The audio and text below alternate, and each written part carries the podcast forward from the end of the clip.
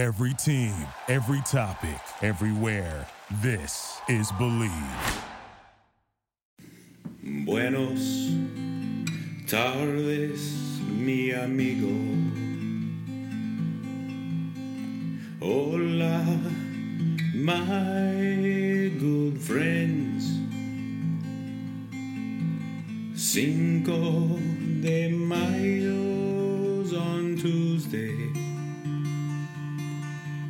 I hoped we'd see each other again. I'm joined here on the Mikey Likes You podcast with someone that is very important to me. Maybe, arguably, the most important person in my life. And my wife, Bianca, is obviously a candidate. But this person, probably more important only because she's not capable of really taking care of herself, whereas my wife is unbelievably capable of taking care of herself. This young lady really needs me. Her name, Magnolia Moon Catherwood. Say hello, Magnolia. Hi. So, how are you? I'm good.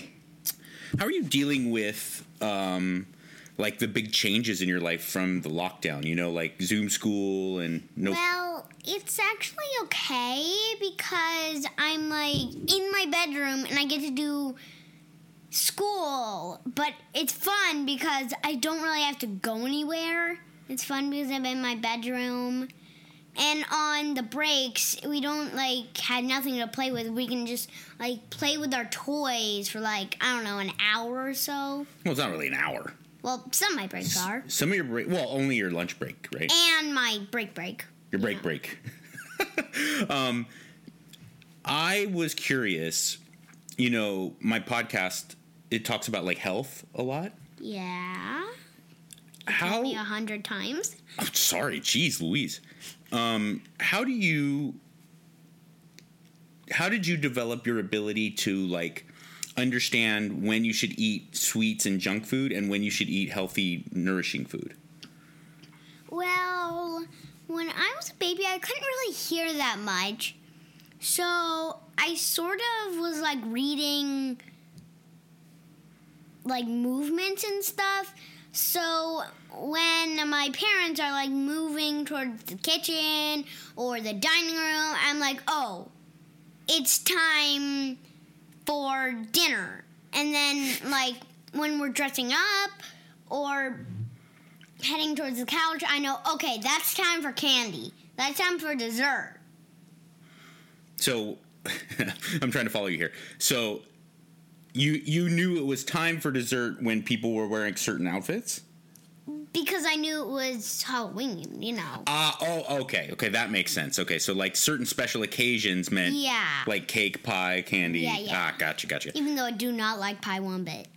Okay, but what, uh, what my question is is like you're six years old, and most six years old most six year olds don't like to eat as much healthy food as you do. You love to eat juicy Yeah. meat and fish And, I love spinach. and salads and stuff. Salad is delicious. and fruit and like you really do like it. I mean, you like you like junk food too, obviously, Yeah, like every but- kid. But you really do like to eat healthy foods. Mm-hmm. How did you develop that ability? Like, what did mom and papa do that w- really worked for you? And then what did we? What could we do better to make it so that you like to eat healthy foods?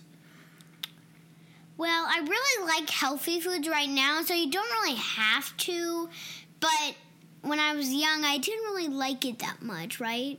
Yeah, that's not true. Um, some of the first foods you ate were sweet potato and avocado and like really healthy stuff. Yeah. But the reason I like it so much is because I just like most kids don't really try as much. So, but I was like, oh, I I guess I'll just try this. And I tried. I'm like, oh my gosh, this stuff is so good. Why did I never eat this before? So I just love it so much now, and I'm like, oh, I'm a totally new kid. So this the, the the trick is to just have an open mind and be willing to try anything. Yeah, and then you're like, "Oh, this is really good. I should I should eat this more often." Okay, that's really good advice. I think that's that's really good advice. Another way mm-hmm. of something about me is that I like the dentist. Why do you like the dentist so much? Well, because it's fun because you like get a toy after, and you also at my dance you get to watch a movie while it, and it like feels good because at my dance you get to bring a stuffy to cuddle with, and it's really nice. Okay, so uh, it does sound like a nice um, experience because you get to cuddle with your stuffy and you get to watch a movie, which is And not. you get a toy after. It's not really something you get to do a lot, you know, watch TV or Mm-hmm. watch a movie. So you get, it's like a special thing. Yeah, okay, so makes sense. like- What about exercise? Like, what's the key to like enjoying exercise and doing enough exercise? Well, the key to doing enough exercise and joining like a lot of exercise Yes. is just to have fun. Well, like You're doing exercise right now as we speak. I know. Okay. Well, one little thing I like to do is I like to hold on to a giant stretchy rubber band that's hanging on a bar and swing on it. Just Mm-hmm. So it's like to swing. it's like doing your jumping exercises, but because you have Papa's exercise band, it makes you jump a little higher, like you're on the moon. yeah. Yeah. And I can also swing on it, so I like to do that a lot. It's your moon jumps, yeah, Yeah. and your swings. Yeah. What is your favorite? Like, what are some of your favorite things to do that are exercise? Probably when I um do the splits and put my head all the way down. Oh, like the big Yeah. big stretches, almost like Yeah. almost. But you hate yoga. Yeah. But yoga's stretching. Well, it's because yoga's more calm, but I am wild. That's true. So I like to like get the moving. So I like to do that and then do like move it, move it, move it, and then do it again, and then move it, move it, you know what's so funny? But Your papa's the exact same way. Because I do. I like. I like movement. I like movement and everything, but I can't really get into yoga because it's too slow for me. I. Yeah. Mm-hmm. I need to go and get sweaty and get crazy. You know. Me too. um So, what are some of like? What are the things that make you feel good about the world right now? Probably because it's awesome for kids. We get to stay home, do whatever we want, watch TV a lot more. Yeah, more than usual, right? Yeah, what are some of the things that concern you about the world right now? I just don't like wearing masks. It's terrible. Hmm. and people think that it will help the coronavirus, but it won't Why won't it help? Because you could get sick in a mask because you some masks are hard to breathe in Mhm. and then you could lose air and start choking. Oh, uh, that's a very um, that's a very in depth way of looking at it. Okay, so you don't like wearing masks. Nope. What are some things like in your life that aren't related to the lockdown, like just in the world around you that you see that you go, I wish I could do something about that. That bothers me. Well, it's mostly the all the plastic in the water. Oh yeah, that's a good Because one. I love all these water creatures. They're so pretty, but all that that um trash in the ocean and plastic and all that they it can kill the coral and everything Mm-hmm. and trap everything and then the ocean goes bye bye and then I don't like that. Yeah, that sounds terrible. Um, what are some things that you see in the world, just in your everyday life, that you go, I really love that. That makes me happy. Probably over here. Mo- No one can hear you if you walk that way. okay. okay. Um, probably um, my friend Liv. Your friend Liv, yeah. And all your friends, really, right? Yeah, You're pretty lucky. much all my friends. I have a bunch of friends. Is it important to have friends? Yes. Yeah. I think it is too. It's hard when you get grow up. Yeah. When you're an adult, it's hard to make new friends. But when you're a kid, it's kind of easy, huh? yep. No, no, don't touch. That's that's what that microphone is. What's recording. So if you touch it, oh, sorry. um, do you have any final messages for the people that listen to the show? yes. Okay. Whatever you're doing, always have fun. Keep a smile on your face, right? Yep. I love you very much. Well, one thing about cleaning is Cleaning. well, one thing about cleaning is if you're cleaning Mhm. and you don't like cleaning Mhm. and you think it's boring, Mhm. turn it into a game. Oh, okay. Like one time I was cleaning my room, but I don't like cleaning my room. But then my mom was like, I mean, I was like, hey, let's turn it into a game. And then we were trying to, it was my babysitter's birthday.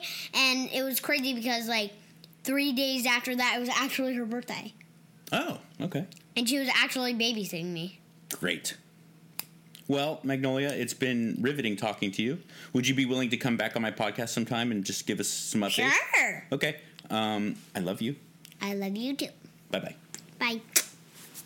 Hello, everyone. Welcome to the greatest podcast on earth.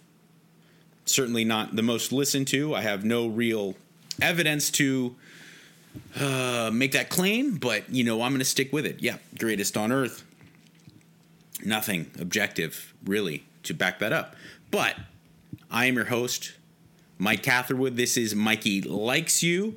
Um, got uh, a lot of exciting guests on the docket coming up uh, very soon. But today, I thought I'd get back to basics and go with a Q and A.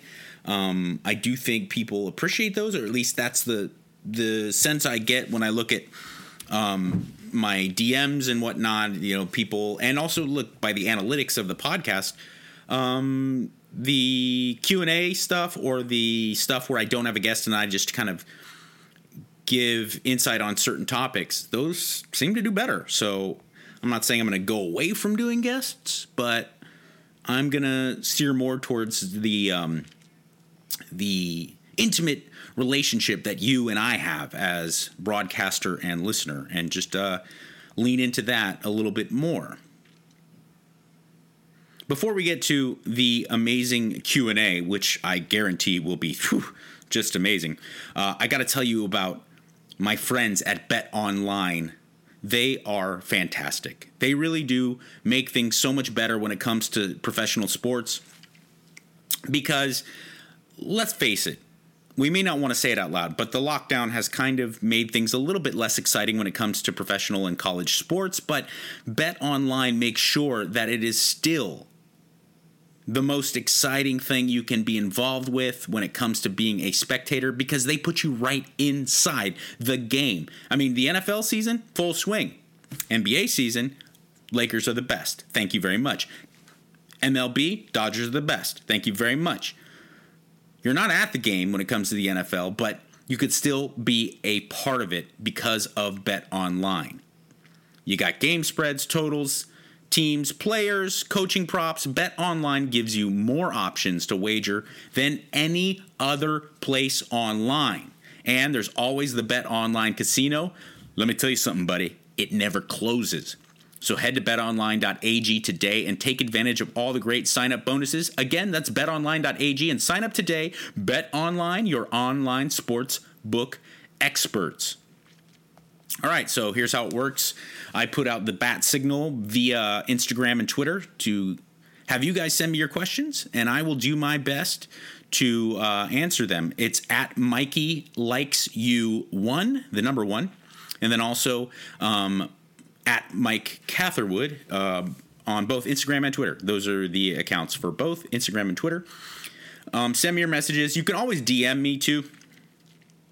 Um, I I really try to get back to you w- with the DM stuff, um, but uh, I think I've made references to this in the past couple episodes. It gets crazy, and I'm so happy. I feel so grateful that people turn to me in such you know with with such volume of questions because it, I guess it you know in a, weird way it lets me know that people trust me you know to to give me to give me those questions and a lot of times they're really personal so I, I feel very good about that.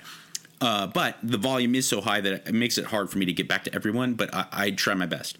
But uh, this this episode here just going to be uh, me answering those questions. Um, at the Matt Vosk you always seem to be able to get up and go. What's the secret to your motivation?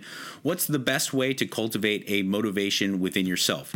Um, a really good question. And, you know, I guess, uh, you know, this is a good example of how social media isn't exactly representative of real life. I try my best to make my social media just that. It's not some facade. But eh, of course, naturally, it is a little bit cherry picked because I don't put up pictures or video of me lying in my bed going, ugh, and my daughter like hitting me, going, Papa, get up, and my wife like, you know, yelling from the other room, honey, let's go. It's 7:45. We got it. You know, can you please get up, help feed the dogs? That that happens. I'm just like everyone else. I do struggle to get up and go, um, but I do. Um, I, in fairness, I do find a way pretty much 100% of the time to get around to doing what I need to do. Um, part of that I think is is it's hard to like put my finger on what it is. Um, a, a lot of it's my history and um, routine for me, and I think for a lot of addicts and drug drug addicts and alcoholics, it's essential. I, I can't, and this is not necessarily a good thing, but I can't. It's very hard for me to deviate from scheduled tasks and I have to have routine, uh, it makes things a lot more um, enjoyable, and it also makes me a lot more um, effective at life because I, you know, drugs and alcohol was like ninety percent of my existence, and was my entire motivation for you know seven, six, seven years of my life. Um, so I, when I replaced that, I had to kind of keep things very very scheduled and be punctual about it. Um, I also try to remind myself of how, how bad I feel when I don't get around to doing the things that I really want and or need to do. Um, so just try to like think of the the end result of not doing the yard work or doing your workout or your meditation, whatever it may be. Um, that is something that I've used all the time where I say, I really don't want to do A, B, or C, but I know how much worse I'll feel if I don't in, you know, in, in five hours. So I just kind of tell myself that. Also, um, I think when you have a schedule and a routine, like when I get up and I immediately meditate, immediately make my bed or do those things or make my family breakfast, and then it, it kind of it it it's like a, a snowball effect the quicker you get to kind of hitting these tasks, the more and more it, it becomes easier and uh, kind of effortless to, to to go into the to the next task and so on. So if you start right from the beginning of your day, I think like in, you know within the 20 minutes of you waking up, that that little 20 minute window can be really crucial to making to dictating how the rest of the day is going to be. Um, and then also I think I found that with a handful of things, it really is almost drug like in that I can immediately feel the effects. Uh, exercise, meditation um, are two good ones. Spending personal time with my wife or my daughter, especially like quality, really quality personal time, not like sitting next to my wife while we both mutually look at our phones. I mean, like, you know, going for a walk with my wife and holding hands or going for a walk with the dogs and like without earphones and like listening to the sound of the birds. I I really do feel a change. Is it as profound as the change I would feel from cro- cocaine or, or whiskey? Probably not, you know, to be honest. But I, I can feel that when, certainly with exercising, I'm a different guy. If I don't get to my workouts, um, and really go hard, if I even on like schedule quote unquote scheduled recovery days, I don't feel as uh, comfortable in my own skin as the days when I go balls to the wall. Um, there's something about that really digging deep um, that makes me feel better. So you you kind of naturally get a little bit more motivation. Um, so those are those are my my three, and you know I certainly don't know if I have the right answer but that's what what's worked for me is is a sticking to scheduling and making sure that you get to it right from waking up. That really helps. B is reminding yourself of like maybe how much worse you'll feel if you don't do it. And then the third one is finding the enjoyment you know r- recognizing the actual pleasure that comes from doing these things that may seem difficult. Beso del sol What's your best advice for finding a romantic partner? Hmm, you seem to have found a happy love in your life, and I hope to find the same for myself. Thanks for thanks and wishing you and yours all the best, Panama. I think that is a reference to a love line appearance of Beso del Sol, if it is the same person, where she said she was in the country of Panama, and I every time she referenced that would sing the chorus to Van Halen's Panama. Oh, genius radio. Um, best advice for finding a romantic partner, man. I think we make a big mistake in in making a in finding a partner a priority. And what I mean by that is if you if if the end result is all that's on your mind, like I got to find a man, got to find a woman, I need to do whatever I need to do to do that, it kind of screws the whole system up. And instead, if you just constantly are working on becoming a better you, that stuff falls into place. It's kind of like um, finding your passion or finding like the right line of work to go into. If you're just out trying to find a job to pay the bills, chances are you're going to be it's going to be hard to to find something that you love, you love to do that really stimulates you, right? And the same thing goes, I think, for partners. Now, look, you know, there's an obvious difference in that when I was 20 through 23, I needed to pay the bills. You don't need companionship at every second of your life. You absolutely do not. I think that it is crucial for a long, fulfilling life to find a partner, but you don't need it, right? Like you need to pay the bills. So there are times in our lives where we just need a job. You just need to go out and find a job, and your only goal is find employment, right? But if that if you were to do that for the duration of your existence, you would never, pro- you probably never, chances are, find a good job to stimulate you and make you happy. And if you're just like, I need to find a man, I need to find a woman, and I'm gonna devote my day to going out and doing so, chances are very low that you're gonna stumble into the person that is right for you.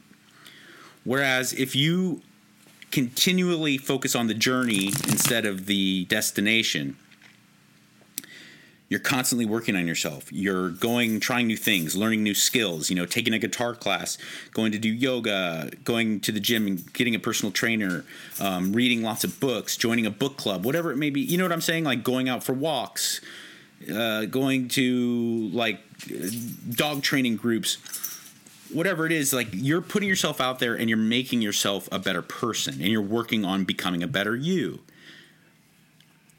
Involved in that is meeting new people. Um, and because you're devoting yourself to being a better you, the people that you will meet in that arena, you know, in those circles are oftentimes a lot more better suited for you and helping that process, right? Because that's to me, like, I don't know, this is one of those things where there's no right or wrong answer. I've only found because you pointed out, it seems like you found a happy love life. I certainly have. I mean, my wife is better than I could have ever dreamed. Uh, you know, a partner could be. She continually makes me want to be a better person for my own sake and for for for her sake. And she really it sounds corny, but she's like my soulmate. She makes she nourishes my soul. And you know, I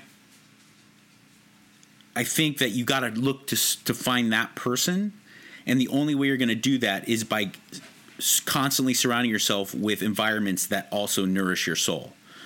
Because if you're just going out to bars or going on Tinder or go, whatever it may be, and I'm not saying there's anything wrong with either of the two, but if your your goal is like I must I must find mate, and you're going to do these things, fill in the blank, whatever it is, to get to that mate, you're not necessarily carving out that area of where you're going to find the soulmate. You'll find a partner, but it's not in the world of of enlightenment and growth. So that's my biggest advice is just give up on this desperate need to find a partner and then work on yourself and then subsequently you'll surround yourself with people that might naturally be better for you as a partner. Um uh, that's a terrible question. How did Rudy celebrate the Dodgers win? Very good question. Uh, my good friend Rudy Cisneros at Kulo Breaker on uh, Instagram. Very, very funny, very talented young man. Uh, a, a cholo and a kind hearted one. He is a huge Dodger fan, as most all uh, Mexicans are. And he um, he detailed how he celebrated his um, his you know the, the, the beloved Dodgers victory on his Instagram at Kulo Breaker, and then also on Jankytown, the podcast uh, from my good close friends Beer Mug, Johnny Cantro, Omar Khan, and Dave the King of Mexico.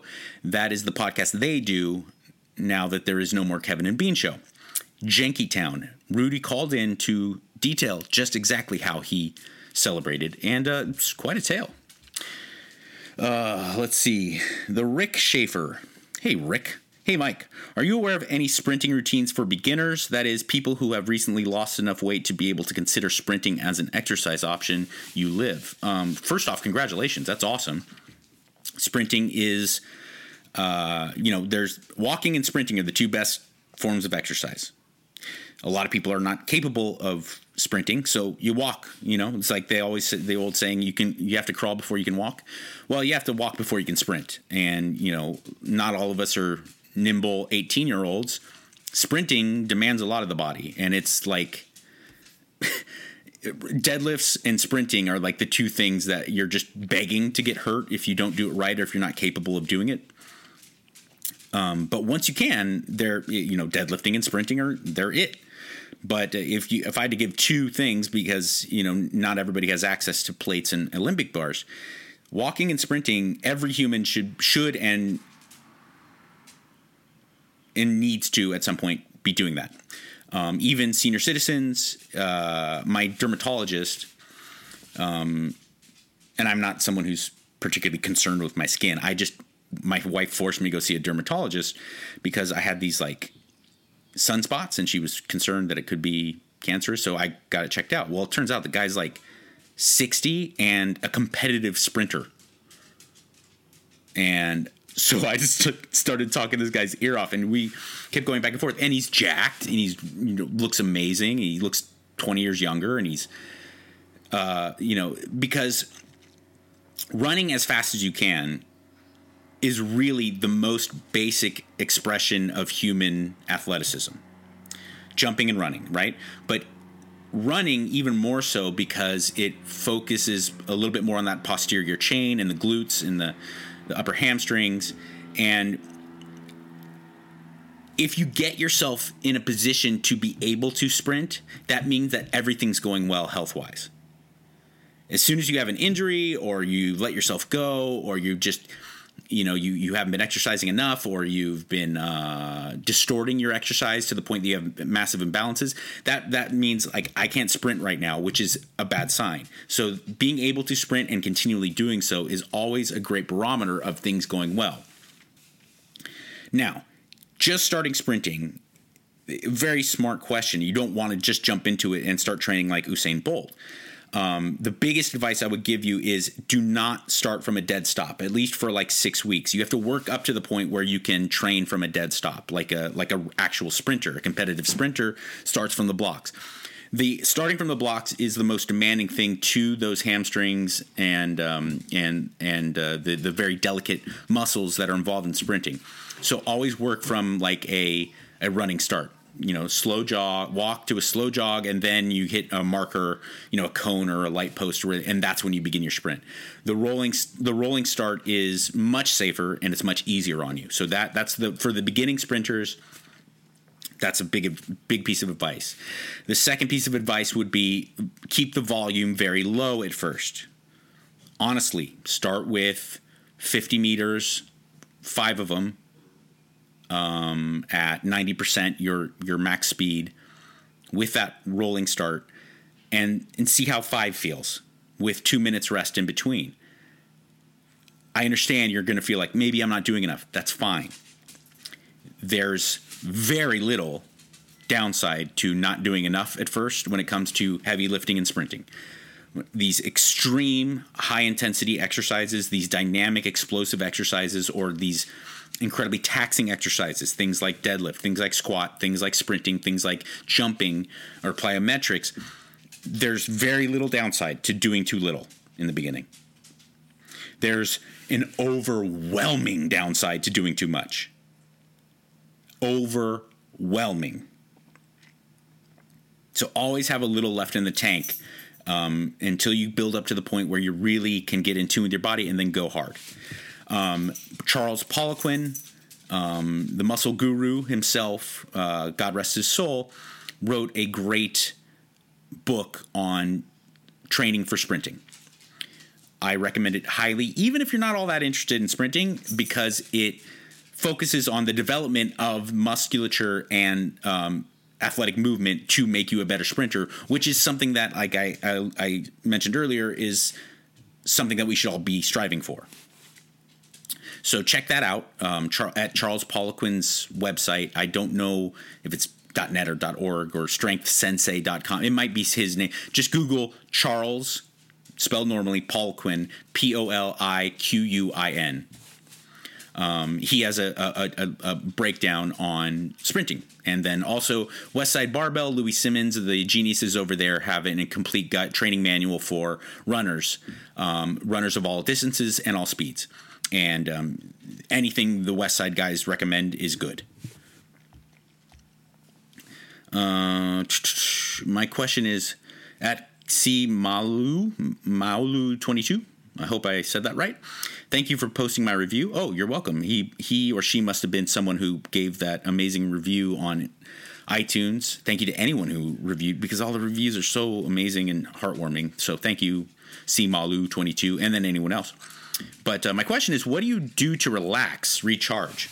Great question. Um, lots of. I, I'm a big believer in meditation. I know it's hard to do. I know it doesn't seem like it's effective to people who haven't engaged in it in a prolonged way, but meditation is amazing. I love it. I recommend it. I'm not saying you're there's something wrong if you don't do it, but that has been crucial to me. I'm not a good sleeper. I wish I was a better sleeper. I probably am irresponsible in ways that could make me a better sleeper, but I'm just not. I've also naturally never been a good sleeper. I've always stayed up. Oh, really? Thanks, guys. Harry. Harry. Off. Harry. Hey, you son of a gun. You don't even know what you're barking at at this point. Harry. Off. Hey, come here. Come here. Come here. Oh, there's a dog. Oh, okay. dog walking by the window. You still, shouldn't do that. It's just a dog. Anyway, meditation's huge um, because I'm not a good sleeper, and I think that that can can help. Also, obviously, get a good night's rest. Um, walks, walks. I, I believe uh, anyone who's at all familiar with this podcast knows that I'm a big believer in walking and how beneficial it is in so many ways. But it also is beneficial in a psychiatric, emotional way. I just things are just getting at me. I'm starting to get stressed. Uh, I get my dogs on leashes and go for a 10 minute walk or something, especially with no headphones, and just see the sunshine here in Southern California. If you're living in a place where there's no sunshine, sometimes even like the gloomy skies can be so beautiful. Hear the birds, listen to things, listen to the sounds. Um, I think that that's really helpful for me. It has been. Um, also, reading fiction. Reading fiction has been really helpful to me. I always get a little bit happier when I have a good book. that I can get into. Uh, I just finished um, Oona Un- Oona Out of Order. I think that's the name of it. Yeah, Oona Out of Order. Can't recommend it enough. Kind of a sci-fi character study life thing where this woman wakes up every New Year's Eve in a different phase in her life. So she'll she time travels to like herself at 60 and then next New Year's Eve she wakes up and she's herself at 23 and banks back and forth. And like it's such an amazing and beautifully well written book about um, identity and dealing with knowing who's involved in your life that is helpful and and and positive and who isn't and recognizing who you are as a person and what we attach to that we think is part of our identity and what really isn't you know? Uh, i can't recommend it enough you know? So reading fiction has been good. And also uh, playing the guitar. As, as you can tell by the intro to every episode my beautiful uh, guitar playing. Um, but I, I, do i love it. It's very uh, soothing and very therapeutic um, you know I, I, and sometimes i sometimes i like really practice and get you know get involved in like string skipping and and arpeggios and and scales and stuff like that and i really practice practice. Other times i just tool around and sing little songs and either way it becomes uh, very relaxing very um, beneficial to me. Uh, what's your opinion on healthy zero cal energy drinks like bang and Reign also when is rudy going to call into the podcast that is from vlad vlad's dad hey vlad's dad um, my opinion on those is like certainly not a health food, but the sugar free zero calorie energy drinks are real useful in a pinch. I'm not of the belief that they're like killing you. Like a lot of these, you know, people make this I create this idea that um, artificial sweeteners are are you know poison. I don't see any compelling or really, frankly, any science to show that. I, I've seen some science that they can have create problems with your digestion, but uh, they're not they're not causing cancer and they're not killing you. Um, I do think that they do contain a lot of caffeine, so be careful with them. But if you're having one a day or like a like a pre workout bang or you know before you go to work instead of your cup of coffee, I, I don't see it as a problem. They taste delicious. They're zero calories. Um, and uh, I, I wouldn't I wouldn't base my diet around them. I wouldn't rely on them, but I certainly don't see it as like an issue. I drink them, you know. Every, I, I, I like Bang. I like the Miami Cola Bang. It's like a Diet Coke, but with some added amino acids and some uh, some taurine and things like that, you know, for pre workout. And uh, I, I dig them because I'm a huge coffee guy, but sometimes like a hot cup of coffee is either inconvenient or just isn't going to work out. Like sometimes I love coffee, but it, it, like a big giant cup of coffee is not. It makes my tummy kind of feel weird or whatever it is. So I yeah, I'll dig it. And sometimes look, I live in LA, so especially in the summer, like the last thing I want is like a hot beverage. So an ice cold bang, you know, I dig it. Like I said, don't don't uh, you know a six pack a day probably a bad idea. Certainly don't have them too close to bedtime.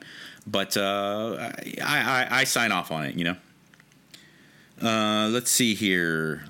Literally, like a week ago, I figured out the Psycho Mike reference. Oh, okay. This isn't really a uh, question. It's a com- comment. Uh, so yeah, it happens. People know me from K Rock, from either Loveline or the Kevin and Bean Show, where you know my on-air moniker was Psycho Mike, and then they may be familiar with Mike Catherwood for a long time before they make the connection. And so, hey, how you doing? I am in fact Psycho Mike. After doing strong lifts 5 by 5 for 12 weeks, I got way stronger, lost weight at the same time, but I've hit a plateau. What programming would you recommend next? That is from Raphael5859. Well, um, strong lifts, again, I recommend it to everyone, beginner, intermediate, whatever. Even if you're an advanced lifter, there's a lot of benefit into spending six weeks just getting back to five by five sets of five reps uh, with the basic three, really minimizing your training and getting back to it. The next thing, if you're if you're struggling with plateau, which is something that happens. Um, you got to assess. You got to assess like what your goals are from here. If your goals are to continue getting stronger, you're going to have to become a little bit more of a specialist. That is what happens when you start lifting heavy weights and you get good at it.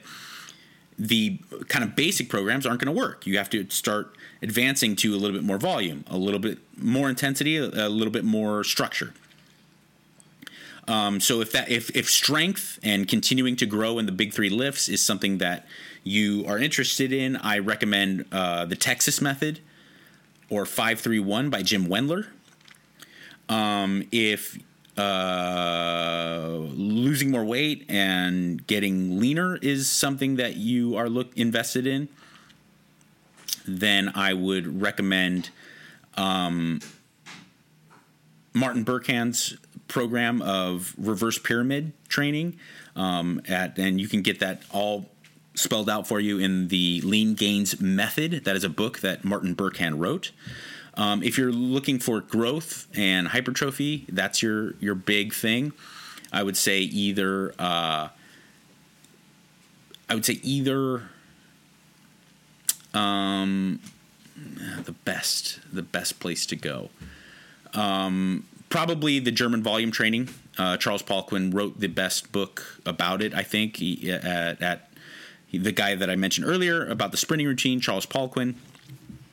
German volume training, always, in my opinion, the best, and that goes all the way back to super training, which is like the handbook and bible for sports sports training. Um, uh, German volume training for overall just muscle growth. Those are the the big three that I would recommend.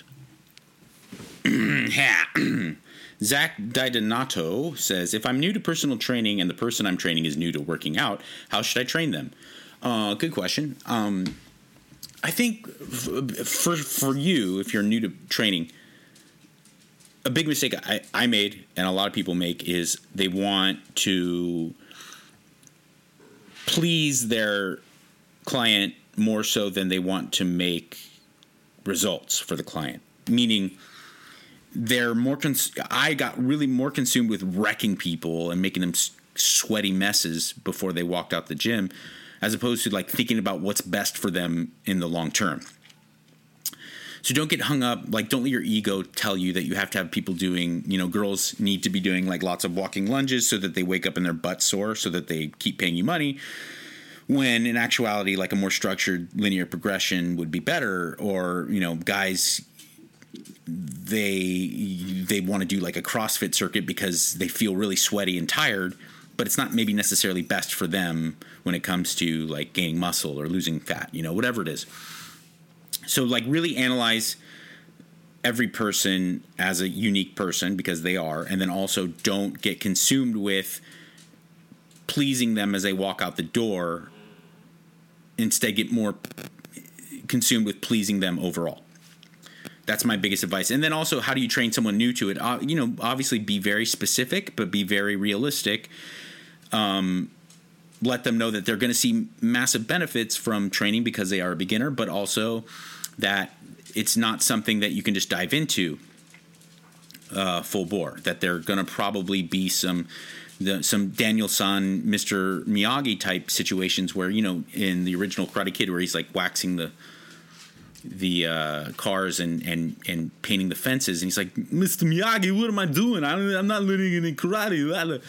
Well, he he had to just kind of really focus on the boring fundamentals for a couple weeks before he was even capable of really diving into some more, um, some more advanced stuff, and uh, you know, let he or she know that there may be four or five sessions where you're not getting what you might have expected, but this is essential and it's important and healthy. Um, those are my two best pieces of advice. Uh, let's see. Uh, I'm going to switch over to my Mikey Likes You account and look at those questions there.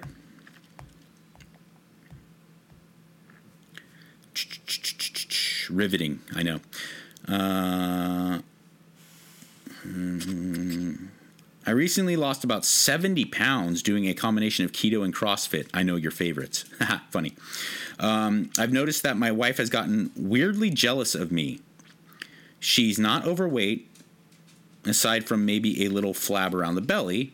It seems like she's trying to sabotage my health and weight loss by recommending we eat and drink way too much of the wrong things. How do I tell her that this is a problem for me without imploding my relationship? Really good question. Really good question. Um, congratulations on the weight loss. That's huge. 70 pounds is amazing. Um, well, oh God, it's rough. But it's common. This happens in relationships, right? Um, it happens with professional stuff. You know, one person starts really taking off, the other person's not, and the other person kind of even subconsciously starts to sabotage the other person, or weight loss, or or or growth and development in anything. I would have a very serious talk with your wife. And I would lead off by saying this I'm not going to in any way try to change you. If you want to eat Cheetos and wash it down with a soda, you're an adult and that's your business. But if you love me, you will understand that you should not influence me to engage in that eating and drinking. I'm not trying to change you. Why on earth would you try to change me? I'm very sorry. I'm very sorry that it makes you feel odd that I'm making this progress, but I don't in any way look at you differently. I'm really happy with myself and I'm really feeling great about all the things that I've done. And I just wish and hope that you, as my wife, can respect that and encourage me you know, I dealt with this a lot when it came to drugs and alcohol. When I got clean, um, there was definitely like a weird thing between me and my friends who continued to drink and party. And the last thing I should do, I, I don't think I did do this, but I, I, do see it a lot sometimes in the recovery community is someone gets clean and then they go around, you know, being some evangelist for the the sober life, telling people how to do it. You know, it's like fuck off, dude. um, your progress, your journey is about you. Um, and I had to tell my friends, I was like, man, I, I definitely don't want you to change in any way unless you want to. Uh, this is, I hope this doesn't cause problems, but I need you guys to respect me and not, not drinking and, and, uh, not using drugs. Um, and all that means is like, you guys do what you want to do. Your life is your life, but please don't in any way compromise my my goals when it comes to sobriety. And I think that you kind of should go after it the same way when it comes to fitness and health. You know, I don't think you, if your wife wants to eat bad foods or unhealthy things or drink unhealthy things, that really is her business. Obviously, you may want her to change her ways because you love her, but nothing's going to come of you browbeating that into her. You're not her parent. But alternatively, she's not your parent. And if you've made this decision to change your life, she should absolutely respect that. And it is um, disrespectful, I think, for her to not recognize how hard you're working and how good this makes you feel. You know, so just acknowledge that and tell her and be gentle about it. You know, it's not like, you fucking bitch. I'm, do, I'm doing my best here. I'm losing weight. I'm doing. I'm training hard, and all you do is no. It's just like, look, honey, if you want to eat that, that's great. Enjoy it. I hope you love every single bite. But for me, it would make me feel a lot better and make me be a better husband if I could lay off that and and really not have you push me to to engage in that. Uh, let's see here. As far as trying to be in a caloric deficit, would that be based on the resting basal metabolic rate or should exercise be considered? Thanks. Great question. Um, exercise should be considered, but it's unbelievably inaccurate how we measure caloric burn, caloric use by the body. So I say err on the side of too much Always err on the side of too much. Always err on the side of not going hard enough in the gym, and then tweak from there. Always err on the side of not uh, of eating too many calories, and then tweak from there, because I'm a big believer, and there's a lot of science to back this up. It's not just me, my, my personal ideas, but minimum effective dosage is huge and minimum effective dosage goes for training. It also goes for caloric deficit. It also goes for caloric surplus. If you can gain a pound of muscle a month on a 300 calorie surplus stick with that. There's no need to go to a 600 calorie surplus. Only bad things come from that. If you can lose weight effectively at a 300 calorie surplus stick with that. Don't shoot don't be like well the gains will be better if i go to 600 because it's just like training and dieting it's like cutting your hair. If you have long hair and you go in and you sit down at the hair salon or the barber and, and he or she says okay how much do we take off? It's really not a big deal if you take off too little because you'd be like you know what? Now that i look at it you know go ahead and take off another inch. If you take off too much you're fucked right? You're like oh shit. Now i gotta wait months for this to grow back to get to where i want it the same thing goes for dieting and, and, and training. If you go in and you're like, well, 10 sets of deadlifts uh, seems like a good idea. And really, three or four was a sweet spot. 10 puts you in the hospital and you can't train and you get burnt out and you get exhausted uh, emotionally and physically. And you, if you were to do two instead of three or four, which would be the sweet spot, like, okay, well, next time I, you know, I think I can go a little more and just add a set dieting's the same way. If you if you take off 200 calories from where you want to be or from where you think you should be, you take off 200 calories and you're like, that's been two weeks, I haven't lost a pound. Uh, go ahead, bump it up to 400. If you take off 200 calories and you lose a pound a week, it's like, dude, okay, let's rock and roll. You stay in much better better metabolic health.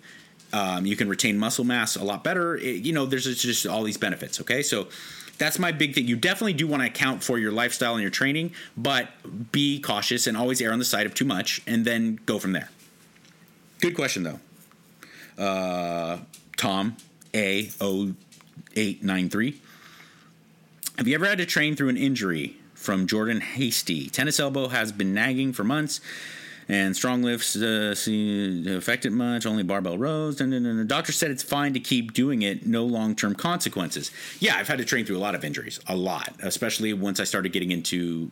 Uh, Muay Thai, boxing, and, and Jiu Jitsu. Jiu Jitsu, especially, even though it's not like initially, it's called the gentle art, but like everything gets tweaked in Jiu Jitsu. All your lower back and your fingers and your your knees, and anyone who trains knows it. Um, I leave the gym in Muay Thai hurt more because leg kicks and, and, punches to the face hurt. But it, it, like the nagging actual injuries, they're so big in grappling, man. They're so big. Um, and I've had to train through a lot of injuries. Um, and you just figure out a way to make it a good thing. Uh, for instance, if you hurt your knee, then do some physical therapy on your legs and then train your upper body. You know, start getting into like maybe your weaknesses in your upper body. You know, you add a little bit more volume to the upper body so that you can train your your weak parts. Um, if you hurt your elbow, obviously, like okay, now it's time to do a squat focus program. You know, just analyze what you can do to train through it and and and increase your ability to get better as opposed to letting the injury. Um, and the injury be like a real problem. Um, if you're if endurance is a problem, you know, for people who hurt their knees or their ankles, and you're like, well, I'm I'm a runner. Okay, well, maybe it's time for you to start building your aerobic base on the rower or uh, a bike. Um, uh, maybe it's time to start working mobility. Um, there's always ways. Just think around it. Uh, I, I don't want to say train through it, train around it is it would be my best advice. But don't don't just stop training unless obviously you know look you break your fucking neck or something. Uh, two questions there, Johnny Muscles. First, I love lifting. It's one hour a day, Monday through Friday. I get to be myself. I listen to whatever music I want, be aggressive, blah blah blah. I get to be selfish. It's my personal therapy. Okay, totally get that. My workout program is lifting four to five times per week. I split workouts up into doing two to three muscle groups each day. One day chest and back, day two biceps and quads, day three shoulders and hams, day four tricep, blah, blah, blah. I've heard you condone spending too much time in the gym, but this is how I train. Is there any reason this is a bad idea? Second question. Oh, let's work on the first question. No, there's. Uh, I I don't think if you found something that works for you, there's no anyone who tells you they have the absolute unequivocal right answer is is wrong. They they don't. I don't. I personally don't like to see people training for too long at one time because of the hormonal stuff, and then also I it just leads to people getting burnt out more. I do think you're much more motivated, and and there's a lot more um, sustainability and longevity in training three to four times a week for 45 hard minutes as opposed to training for two hours a day or an hour and a half a day. Um, for prolonged periods of time. I just don't think the average person, or, or even look, the, even like athletes, I don't think that there's as much benefit to that training unless you're a professional athlete, and it can lead to very often lead to being burnt out. But if that's what works for you, man, do it. Go after it. If you found that you're a person like for instance, I I profess the idea because I think it works for more people overall of like shorter, three to four days a week training sessions. Okay, focused on compound lifts and then work in your walking every day. Those are the like two main things I always talk about. But I train twice a day hard.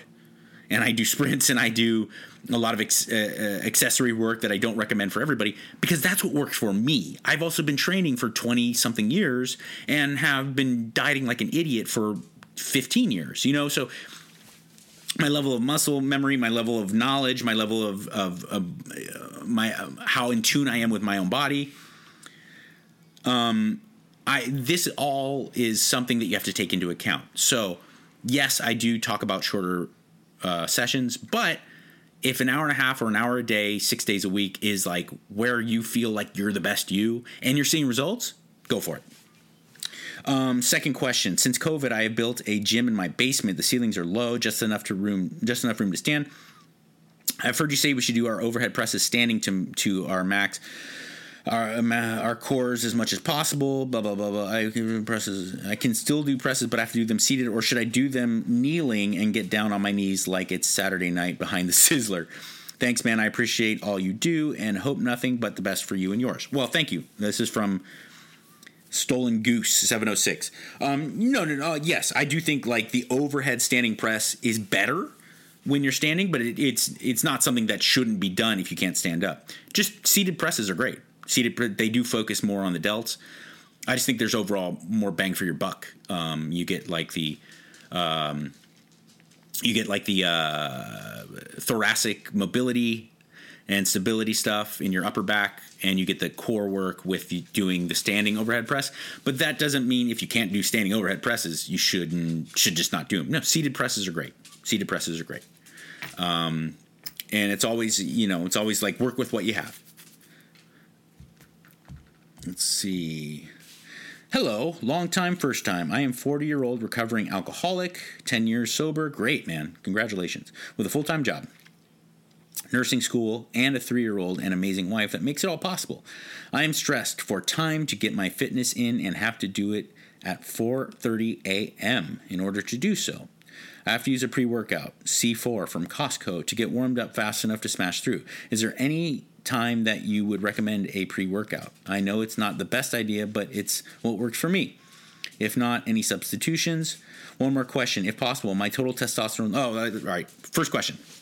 Um, no, if you have to work out early in the morning, um, there was a long time where I had to train early in the morning. Now with the lockdown, things are different. But um, I used to train, yeah, four thirty-five in the morning. I didn't want to eat at that time, and I certainly didn't want to wait around for a cup of coffee. So I would, yeah, I would slam a. I actually went to caffeine pills. That was my thing because um, I didn't. I was trying to really diet at the time so I didn't want to have the artificial sweeteners. And I know earlier I said they're not that big a deal. It's true, but they do. At least with me, they have a tendency to make me crave more sweets. So I was going away from them. Um, but C4 is a good product. You know, go for it if that's what works for you. Uh, I, I, I get it. You know, training early in the morning, uh, something to get you going, get you out of bed, and get you. And sometimes you like. I just like a pre work. I like the feeling, and I like I do think it helps get me a little bit more edgy and ready to rock. Um, Okay, second question. Uh, my total testosterone levels are good, 750, but my free test is 1.5, lower than normal. Going to see a doctor about a few things involving this, but as a recovering alcoholic, how slippery is the TRT slope? Good question. Um, not very slippery at all. Uh, testosterone is uh, TRT. What people, if you're not familiar, is testosterone replacement therapy, and it's um, not just for men. Uh, a lot of women in older age are seeing huge benefits with these bioidentical hormones and treatments with progesterone and testosterone and things like that. Um, and it is doctor prescribed and monitored use of testosterone and sometimes growth hormone and other things. Um, it is a far cry from using steroids like a professional athlete or bodybuilder would do. What do I mean by that? First off, what the common term when we talk about steroids or you know kind of illegally used steroids is anabolic steroids. Testosterone is a naturally occurring substance in the body that has anabolic properties, but it is not an anabolic. An anabolic is things like Deca-Durabolin, um, winstrol, uh, an- anadrol, anavar. Those are the anabolics. The androgens are your testosterone derivatives. Um, and so these are naturally occurring substances uh, that exist in the body already if because of modern lifestyle those substances or those hormones are low, it's medicine to then treat those to get them back to a healthy level. Having extremely low testosterone for a man cannot it's not just about like, hey, I don't feel as energetic and stuff. It can be disastrous. It can cause massive depression. It can have serious, serious long term health problems. You know, it's not like steroid abuse, um, which is something that I engaged in um, in my early 20s. Um, these are medically calculated hormone replacements that get you back into a healthy level. They're not getting you into an excessive level. When you either have an injury or you have some type of lifestyle problem that forces you to have low hormones, you are replaced with them to get them back to normal. It's literally no different than someone who has like Hashimoto's or some type of thyroid disease, given thyroid medication to get their thyroid uh, activity back to normal. This is someone who's unhealthy using medicine to become healthy. Um, and testosterone is not unhealthy if used properly, if used as testosterone replacement therapy, monitored by a medical professional, uh, an endocrinologist or an MD of some sort. This is this is completely different. Um, there are bodybuilding or or physique goal type uh, androgenic androbol- anabolic things that I would steer clear of as a recovering addict but mostly, you know, I, I, I misspoke. It's actually not androgenic stuff. It's it's some of these anabolics and then some of the um, stimulant based fat burning stuff.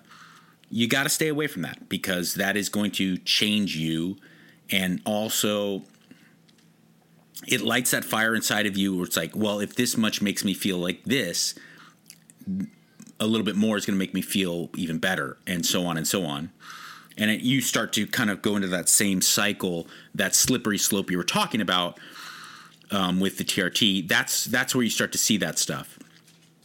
So I would not at all worry about TRT medically monitored hormone replacement as a, as a recovering addict. Um, but don't confuse that into hearing me say like, well, if I'm in recovery, I can use steroids and everything's fine, or I can use clenbuterol or ephedrine because I don't think that that's true.